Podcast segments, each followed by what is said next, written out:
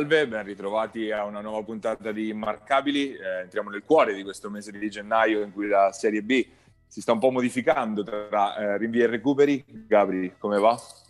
Tutto bene, eh, accontentiamoci perché se vediamo l'NBA, insomma, il calendario nostro è anche, è anche troppo lineare, quindi va bene così. Tutto sommato non male, in, in tema di, di recuperi eh, partiamo subito dal, dal risultato più fresco e anche da una delle partite più attese di questo primo scorcio di stagione, eh, il derby eh, tra Iesi e Fabriano. Fabriano è andata a sbancare il parquet dell'Aurora, 50-65 il finale, ma un punteggio un po' bugiardo perché Iesi per almeno una trentina di minuti è stata assolutamente in partita, sempre in scia, soprattutto mettendo in difficoltà, soprattutto a livello difensivo contro una eh, una Fabriano che ci ha messo un po' a carburare, ma eh, senza Radonic ci poteva anche stare qualche difficoltà, no?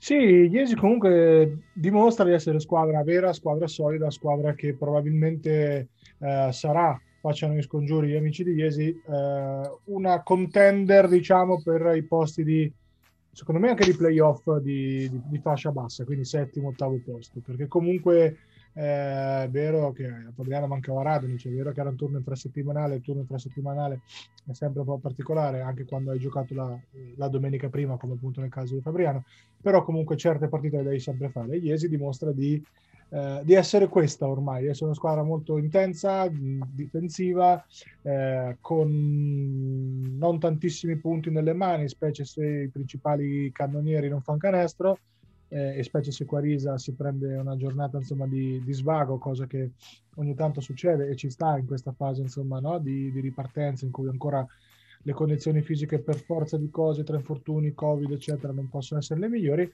però Iesi è solida, Iesi c'è e quindi io credo che entrambe vanno a casa soddisfatte. Ecco, Fabriano più che altro per i due punti dosando un po' le fatiche in vista dell'importante impegno di domenica ad Ancona e Iesi comunque con una buona prestazione al netto di tutto.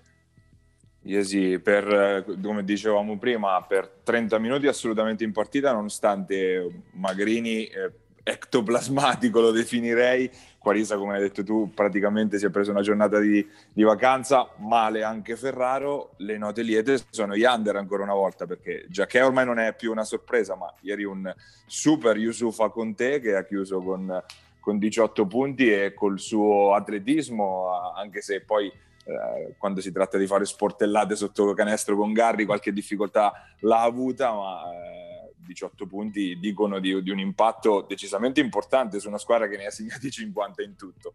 Ma sai, poi Conte aveva già fatto una grandissima partita in casa contro Ancona, eh, non tanto numericamente, qui ci ho messo anche i numeri, ma quanto proprio come dici tu, come impatto come, proprio, no? come scossa, tra virgolette, per i propri compagni.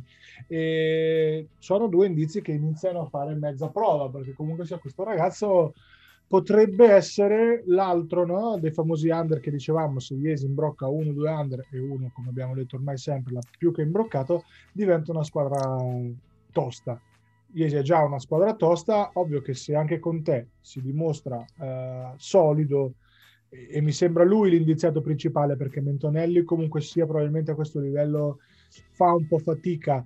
Valentini potrebbe anche starci, però eh, ancora insomma non, non, ha dato quei, quei, quei, segnali che era lecito aspettarsi, quindi sembra con te eh, quello più pronto. Eh, interessantissimo questa, questa Iesi, ma lo diciamo da, dal primo giorno, e sono molto curioso di vedere gli sviluppi futuri, insomma, nel, nel medio periodo, quindi tra febbraio e marzo. Eh sì, vediamo anche quando sarà passata questa ondata Covid che aveva colpito appunto Iesi, che ovviamente ha inciso sulle prestazioni soprattutto dei giocatori, eh, dei giocatori senior, appunto Magrini e Quarisa erano due tra quelli che avevano contratto appunto il, il Covid, è ovvio che le loro prestazioni siano anche condizionate da questo. Tornando invece eh, a Fabriano, Fabriano che conquista quindi la vetta solitaria del, del girone e non è che sorprenda più di tanto, eh, sicuramente la, la, nota più lieta o comunque la conferma una volta di più è che Marulli a questo livello la domina. Eh, l'avevamo un po' detto, insomma, che come hai detto tu, un giocatore di, di rotazione di A2 che deve fare il protagonista in Serie B, c'è talmente tanto uno sbalzo, non tanto tecnico quanto fisico, che gli permette di, di fare un po' quel che vuole. Eh, Fabriano, ripeto, secondo me nella programmazione di, di Panza, eh, Giulianova, Iesi, Ancona doveva attuare quello che nel calcio si chiama un po' di turnover, che ovviamente nel basket non si può fare, però comunque l'idea era anche quella di risparmiare il più possibile le energie, perché comunque da questo trittico importante eh, può venire fuori un, uno slancio insomma quasi definitivo per, per, la fuga, perché comunque Ancona è a meno 2 in questo momento, si è ripresa, poi ne parleremo bene eh, si è ripresa appunto il secondo posto con due vittorie consecutive, fugando anche qualche dubbio perché poi dopo ne parleremo appunto della convincente vittoria su Civitanova, vincere con Ancona significherebbe metterle a meno 4 e, e segnare già un, un, un, piccolo solco importante no? Nella, co, con una diretta concorrente, insomma. Il campionato è molto breve, sono gironi da 8, quindi già 4 punti possono anche essere decisivi come hai anticipato domenica sarà big match tra Ancona e Fabriano, prima e seconda del girone. Attualmente un banco di prova importante per la Luciana Mosconi che come, antici- come hai anticipato giustamente eh, è venuta a capo di una partita che non era partita benissimo contro, contro Civitanova con una seconda parte di gara convincente in cui finalmente Centanni ha preso in mano la squadra. Guarda, io le ho viste tutte quelle di Ancona e questa è stata nettamente la partita che mi ha convinto di più mi ha convinto di più perché è stata vinta di intensità difensiva, cosa che fino ad ora Ancona aveva mostrato solo a tratti. Il terzo quarto con cui eh, la squadra appunto di, di, Raiola ha rivoltato una partita che li aveva visti sotto per tutti eh, i primi due, i due, quarti, è stato un quarto intenso, aggressivo, eh, di, di, di, grinta, di lotta, di volersi sporcare le mani, di buttarsi su tutti i palloni. Ed è quello che una squadra in Serie B deve fare per vincere perché non si può pensare di vincere un campionato di Serie B ai 90 punti, ma bisogna vincerlo ai 65-70 eh, facendo queste cose qua. E ad Ancona ci sono tanti giocatori di grandissimo livello, abbiamo ancora sotto gli occhi la prestazione balistica contro Teramo uh, di um, Leggio, eh, che ha fatto 32 punti segnando qualsiasi cosa, eh, abbiamo comunque Paesano che sta giocando secondo me la sua miglior pallacanestro di sempre, perché ha un ruolo assolutamente centrale e fa sempre le cose giuste al momento giusto, con dei limiti più che altro fisici quando incontra i cinque grandi, ma questo ragazzo sta veramente, è secondo me il vero leader silenzioso tecnico di questa squadra. Eh, cent'anni dopo, insomma, no, un paio di partite in cui era andato un po' a singhiozzo, ma più che altro perché non ha trovato il canestro e lui, come tutti i grandi scorer, se non trova il canestro poi tende a pasticciare lucidissimo, tanti assist, coinvolti i compagni nella maniera migliore, prestazione da, da faro, vero? E assolutamente MVP della partita. Il margine di crescita ulteriore per questa Luciana Mosconi possono essere da un lato ovviamente Caverni che di fatto supera la metà campo e passa la palla e dall'altro magari qualche innesto di mercato. Allora, Caverni secondo me deve far questo in questa squadra qua, dove c'è Leggio, dove c'è Centanni, dove comunque Paesano i suoi possessi, i suoi tiri li vuole. Eh, secondo me Michele deve fare queste cose qua. Quello che non deve fare è permettere agli altri di battezzarlo perché non attacca. Quindi essere passivo, che è una cosa diversa. Insomma. Al di là del tiro che in questo momento non entra, questo non è un problema, però deve comunque eh, essere minaccioso, pericoloso, perché ovviamente a far canestro ci pensano poi gli altri. Il mercato, il mercato qualcosina potrebbe portare, eh, si è, inizia qualche piccolo rumors, ma ancora magari è presto per, per, parlarne, però è ovvio che ancora si è resa conto che se vuole stare lassù, lassù, lassù, ha bisogno di un lungo vero e ha bisogno anche di cambiare qualcosina nella propria impostazione di gioco. Però, ripeto, queste sono valutazioni che secondo me nel breve eh, ancora non farà, ma farà magari nel brevissimo, scusa, ma, ma, farà magari ecco, a ridosso un pochettino anche di quello che sarà il nuovo calendario con, um, con le Venete, eh, quindi quando speriamo tutti di avere un po' meno ansia da Covid e un po' più di eh, voglia di tornare anche al palazzo. Eh, la Rossella dall'altro, dall'altro lato sicuramente non attraversa il suo miglior momento era ancora fuori Andreani, eh, problemi fisici in corso d'opera per Felicioni e Casagrande.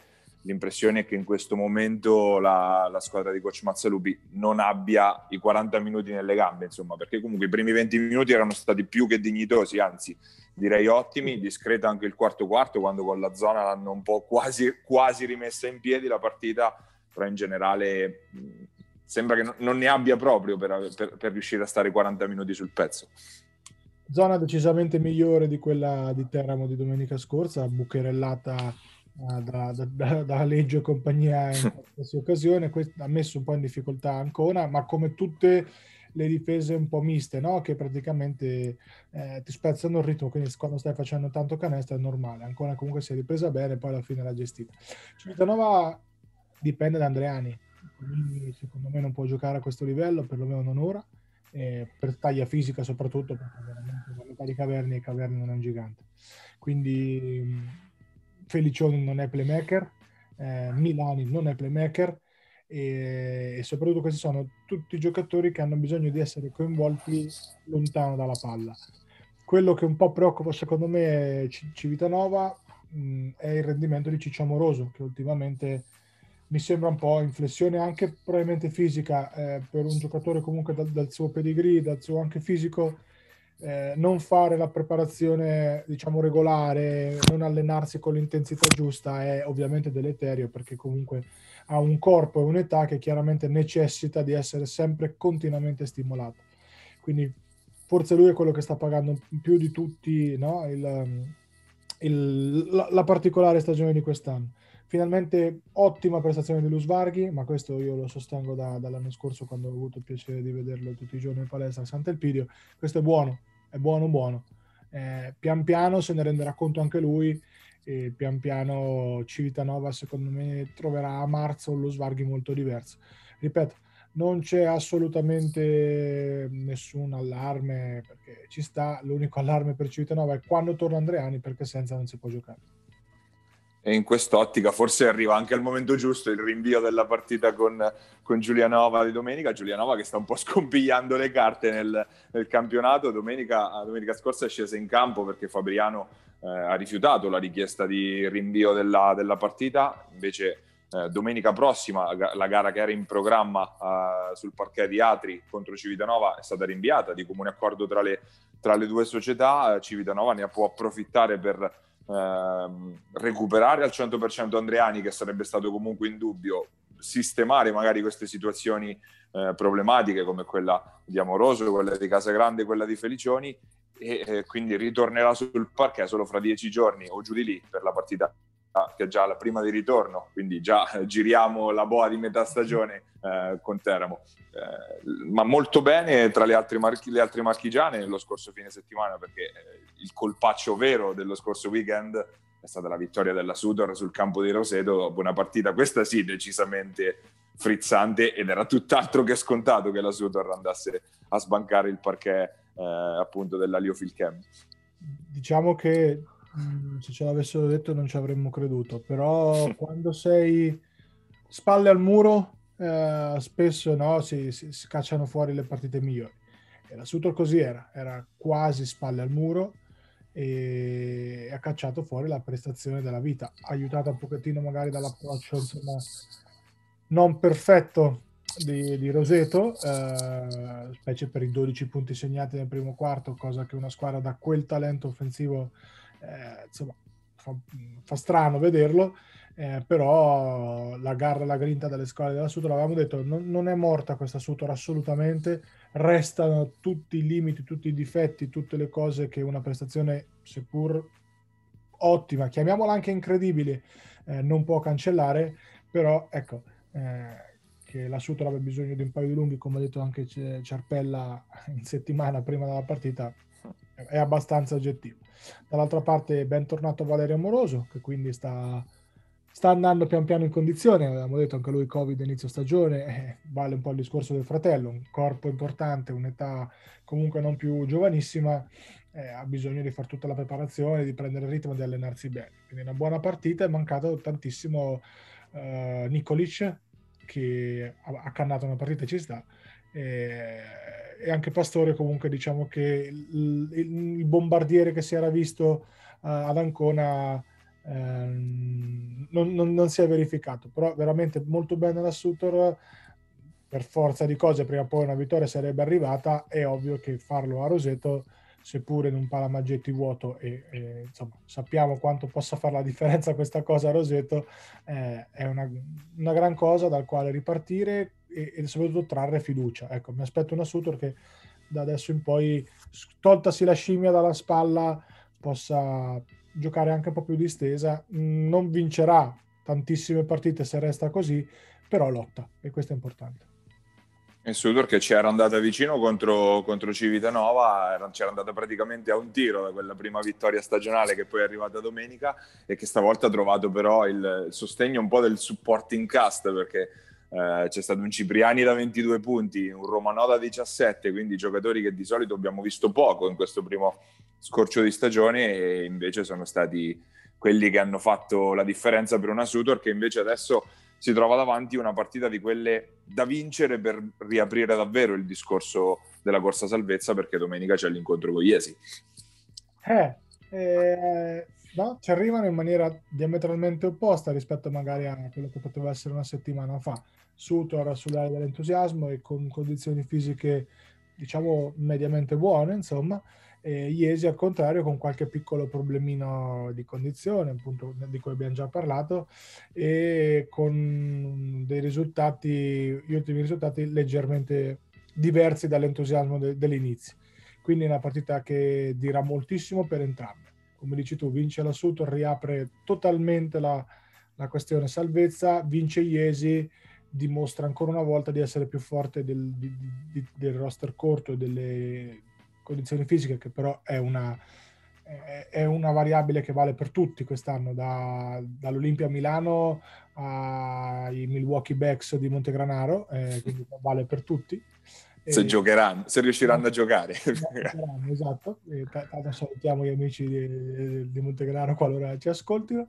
Eh, però ecco, partita della, della, della, svolta, secondo me sono due partite della svolta. Ancona Fabriano, Ancona per dimostrare di essere diventata grande, Fabriano per dimostrare che non ce n'è per nessuno e appunto Sutor Iesi per uh, Sutor per dire siamo vivi più che mai e ci siamo e, e Iesi per dire noi playoff ci vogliamo andare.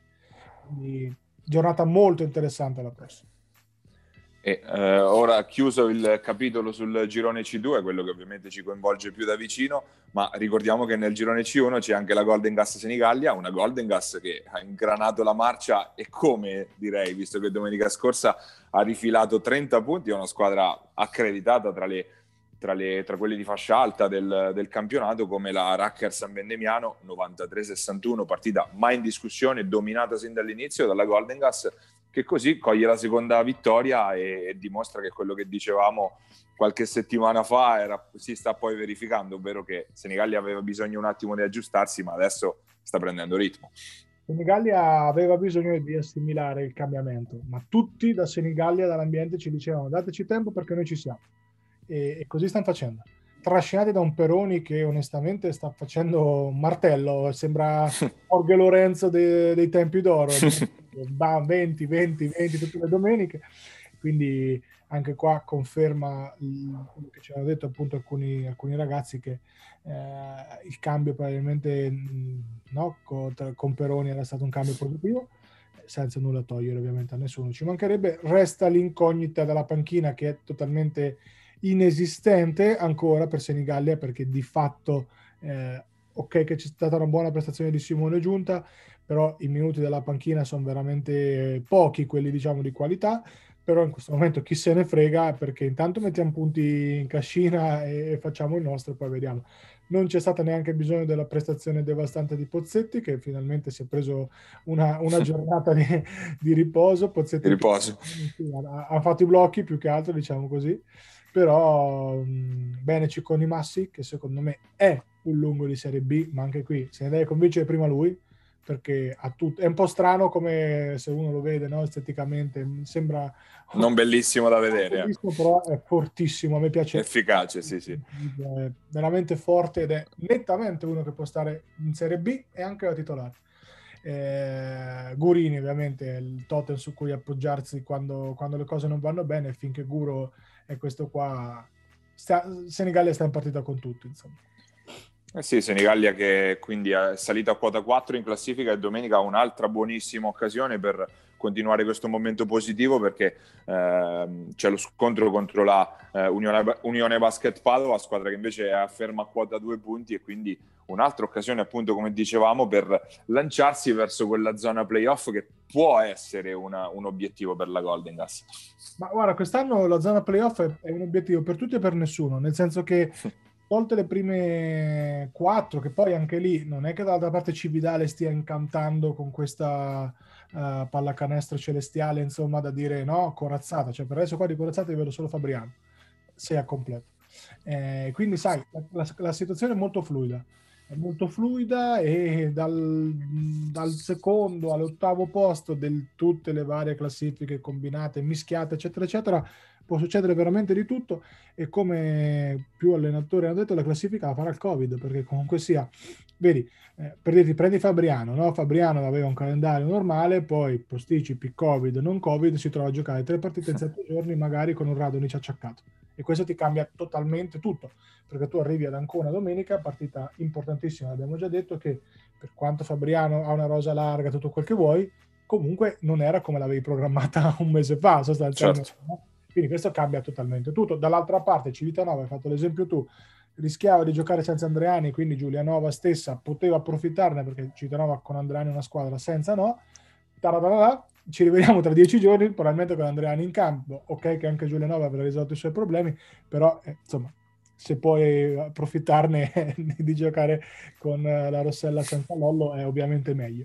Quindi sai, un campionato totalmente imprevedibile totalmente impreparabile, nel senso che magari ti trovi a dover preparare una partita in due giorni quando pensavi di dover dar riposo, però quest'anno ragazzi va così, mettiamoci l'anima in pace e speriamo che a marzo sia tutto più, più lineare come dovrebbe, dovrebbe essere, insomma, salvo cose che non vogliamo neanche pensare. E per chiudere questa la nostra lunga disamina sul campionato di Serie B, una pillolina di mercato perché Teramo ha rilasciato Simone Gatti, quindi continuano i movimenti in casa, in casa Rennova dopo l'arrivo di coach Salvemini sulla panchina e quindi verosimilmente eh, sul mercato in, in caccia di, di, un lungo appunto per, per sostituire la partenza del, dell'ex giocatore tra le altre anche di Montegranaro. Eh, chiudiamo appunto questa eh, lunga parentesi e invece ci apriamo alla, all'intervista del giorno. Questa settimana abbiamo ospite l'immarcabile del 2020, l'abbiamo l'abbiamo scelto appunto nelle scorse settimane. Con noi c'è Todor Radonic, il, eh, la stella della Janus Fabriano. Andiamo ad ascoltare le sue parole.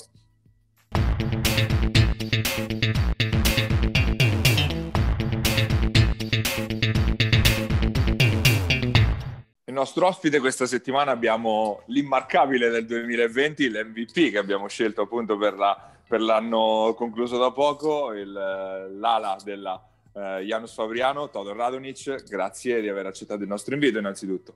Eh, grazie a voi ragazzi.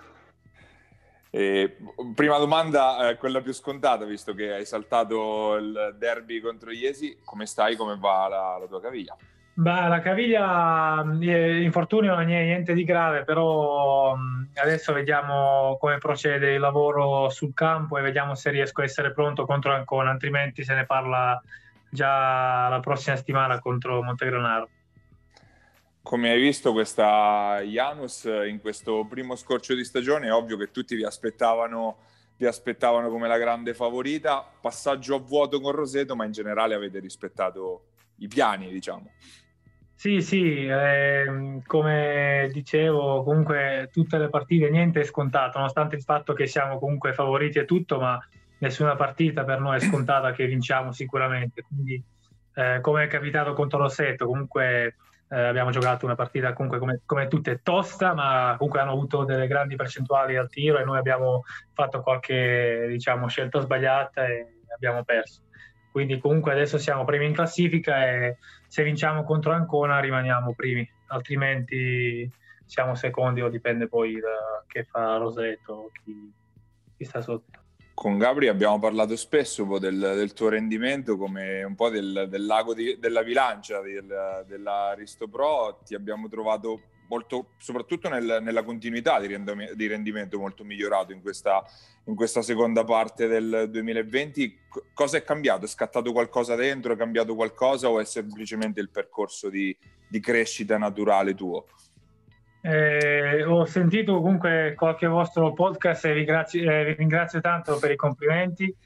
Eh, sicuramente comunque io ho un percorso diciamo che mi sono dato e cerco comunque ho lavorato sulla continuità su alcune cose eccetera eccetera e cerco sempre di migliorare qualcosa in più comunque il fatto che comunque eh, vedo dei risultati sul campo eh, mi dice comunque che sono sulla strada giusta quindi eh, spero di continuare comunque con questa met- mentalità avanti perché comunque do una grossa mano eh, ai compagni anche sul campo ma comunque eh, anche diciamo per me stesso mi, mi, aumenta anche l'autostima ogni partita che viene. Mi sento più sicuro di me stesso e delle cose che so fare. E cioè, delle volte anche sperimento di fare qualcosa di nuovo ecco.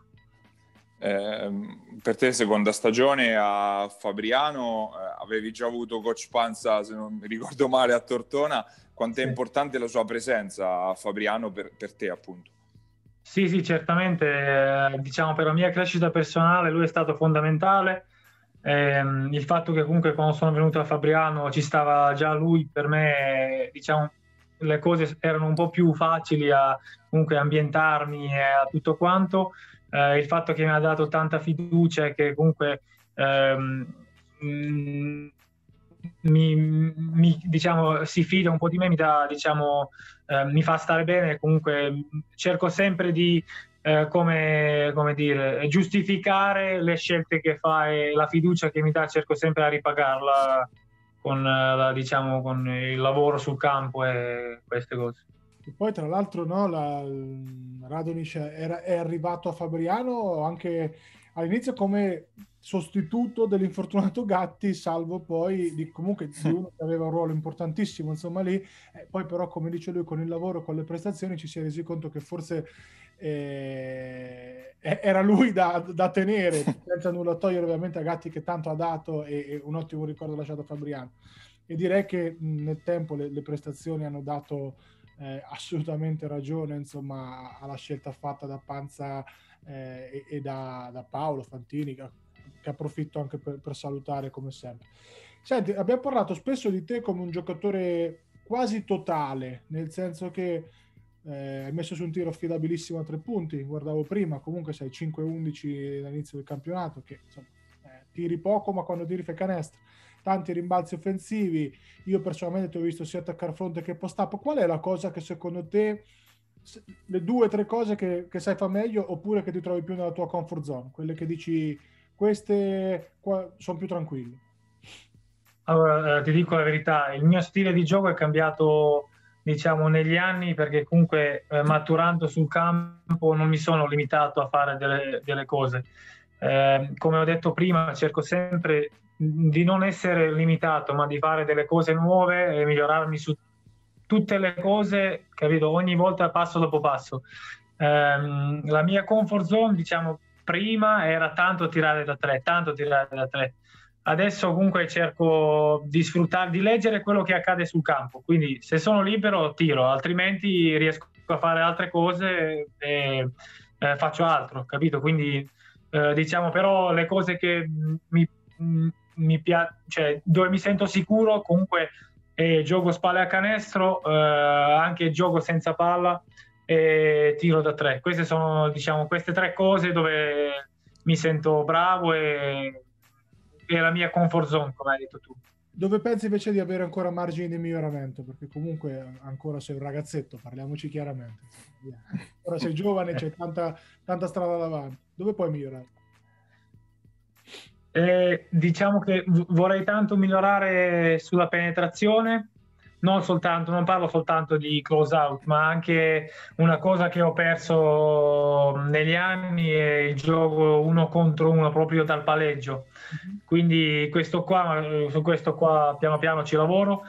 E poi dopo il tempo magari vorrei anche mh, giocare dei pick and roll perché è una cosa che nelle giovanili facevo che adesso comunque uh, diciamo non, non, non, non, faccio ecco questo qua bello. Poi avere un 4 che gioca il pick and roll, adesso specie in America va tanto di moda e insomma è, è una bella... Alla, alla Jokic. Eh sì, sì, adesso eh, sì. Anche, in bid, anche, anche in bid ormai gioca il pick and roll con i piccoli che bloccano, quindi una bella cosa.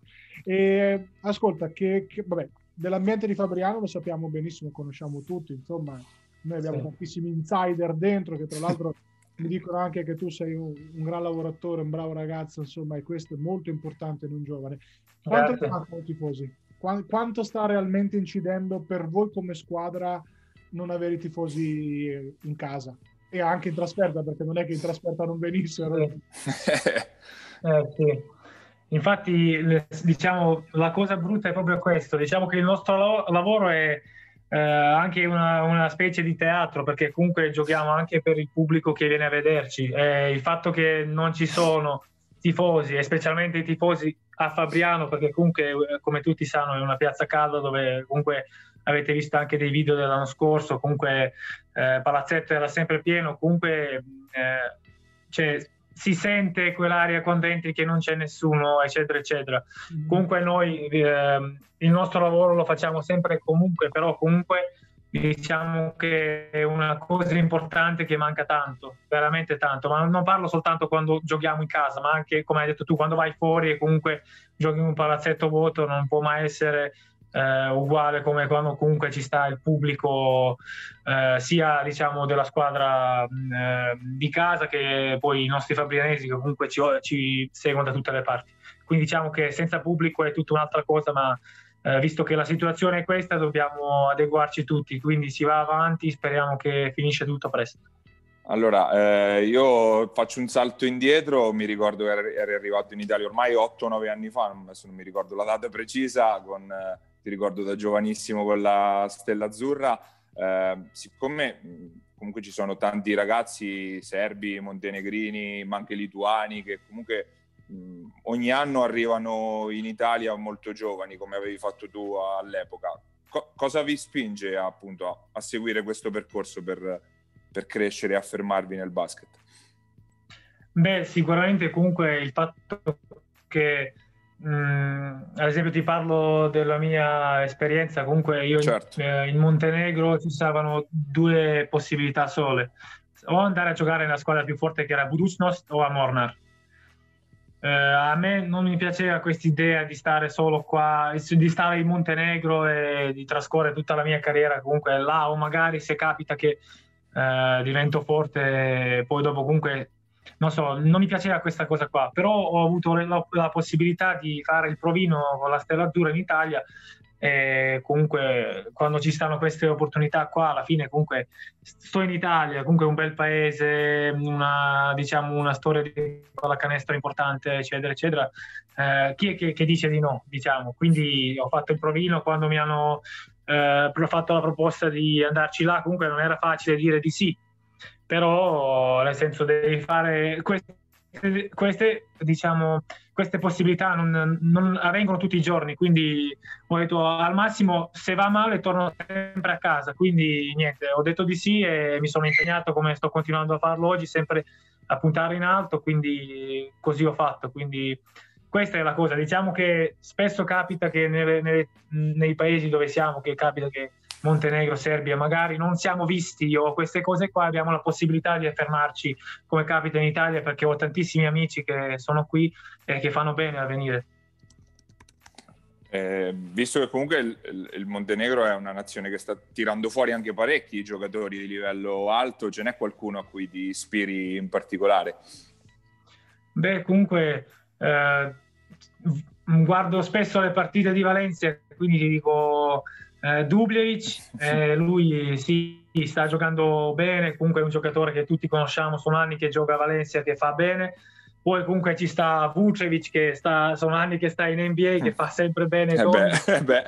Diciamo, loro li rispetto tanto, comunque sono, giocano da 5, però comunque sono diciamo, i nostri atleti migliori, diciamo, questo qua.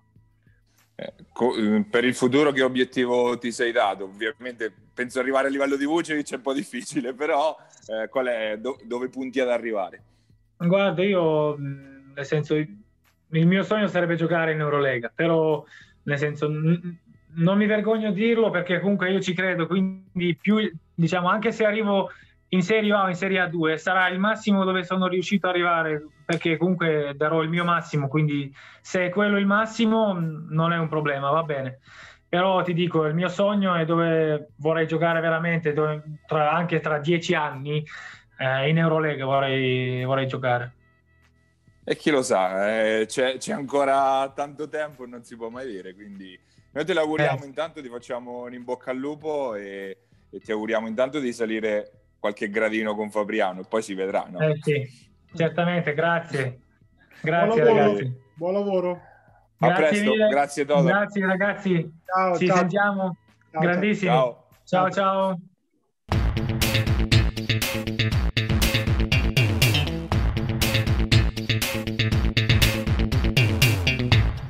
Ed erano le parole di Todor Radonic, l'ala della Janus Fabriano, nonché immarcabile del 2020, in attesa di disposizioni dalla, eh, dal governo riguardo alla ripresa del campionato di, del campionato di Serie C Gold e Serie C Silver. A noi non resta che chiudere anche questa, la puntata di questa settimana. Ringraziamo come solito eh, Giuseppe Contigiani e Basket Marche che ci ospitano sulle, sulle, sulle loro piattaforme. L'appuntamento è per la prossima settimana, sempre qui su Immarcabili. Pierini. Il tiro e il canestro di Attilio Pierini.